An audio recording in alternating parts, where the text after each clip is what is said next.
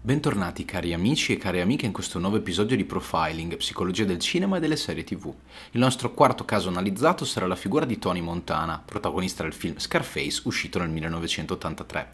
La magistrale regia di Brian De Palma ha permesso di creare uno dei gangster movie più iconici e adrenalinici di sempre.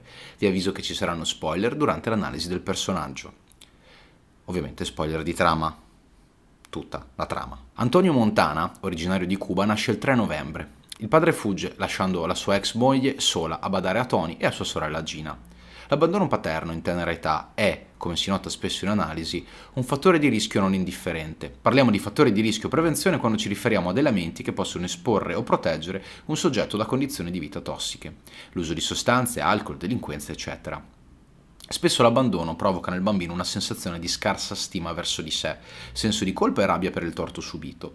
Considerando il fatto che la famiglia è in una condizione socio-economica gravosa, la scelta del protagonista di intraprendere la vita criminale risulta prevedibile sin da subito.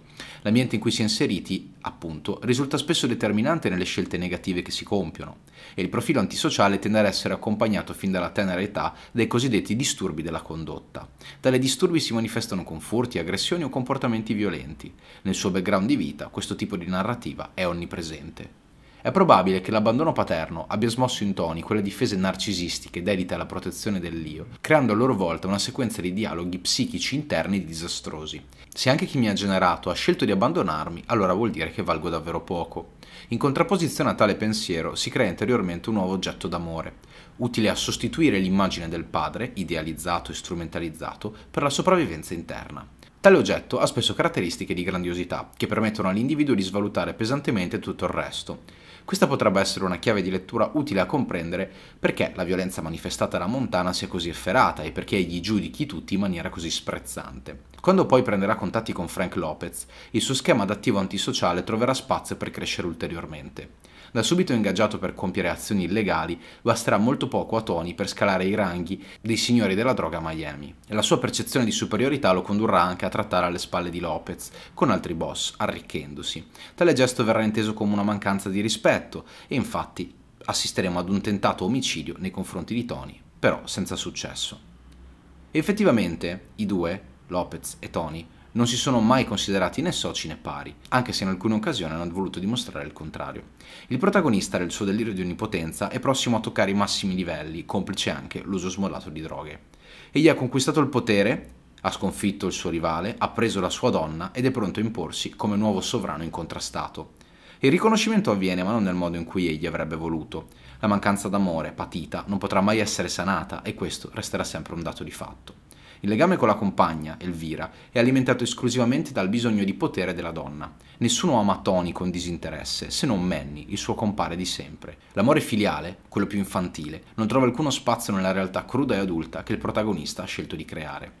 La parte finale del nostro podcast verterà principalmente sul rapporto con la famiglia. Nonostante Tony abbia conquistato tutta Miami, il riconoscimento ultimo, quello materno, non arriverà mai. La madre, tacciandolo di essere uguale al padre che li ha abbandonati, urta profondamente la fragile psiche del figlio. Egli ha disperatamente cercato una redenzione grandiosa tramite l'unico strumento per lui sensato, la violenza.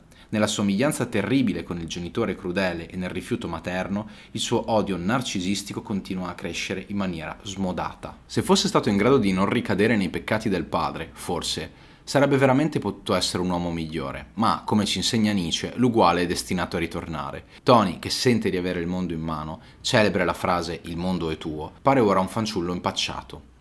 La sua vita termina in un delirio dovuto all'abuso di cocaina, in seguito ad un colpo andato a male a causa proprio di Tony. In un momento di lucidità, egli preferisce far saltare tutto ed uccidere un fidato uomo di Sosa, suo socio in affari, piuttosto che permettere la morte di civili innocenti. Questa inversione di tendenza avrà un esito catastrofico. La sua donna lo lascia, in quanto è divenuto solo lo spettro dell'uomo forte che era in precedenza. Il rapporto tra i due è un binomio di antisocialità e isteria, dove il rispetto reciproco è sostituito dallo stile di vita sfrenato che entrambi conducono. Non vi è amore, ma eccitazione, controllo e potere. Senza la relazione cade. Quello che resta della sua famiglia viene meno. Manny, suo amico del cuore, sposa sua sorella Gina di nascosto e Tony, in visibile stato di alterazione, è convinto invece che il suo amico si stia approfittando di lei e lo uccide. L'altra faccia dell'onnipotenza è data dalla paranoia, dal timore di poter essere traditi o rimpiazzati. Nessun legame ha più il valore di prima. L'ultimo a dover morire è proprio lui, colui che ha tenuto il mondo in mano e l'ha fatto suo. L'illusione magnifica si frantuma come un vetro che cade a terra. Egli non è immortale e, probabilmente, molto più simile di quanto voglia ammettere a suo padre. L'unica redenzione possibile a questo punto è e resta la morte, la fine di tutto. Questa sopraggiunge in modo violento, alle sue spalle, non più protette da nessuno se non dai fantasmi del passato. La profezia paranoide si avvera, il tradimento si compie, il mondo potrà anche essere nelle nostre mani un giorno, ma vi rimarrà solo per poco. Questo è il destino del suo padrone. Gentili amici, il podcast di oggi finisce qui, io spero vi sia piaciuto e vi invito a commentare, mettere un like e condividere il video. Se avete richieste particolari fatemelo sapere, io sono Adriano del Bar della Psicologia e ad un prossimo episodio.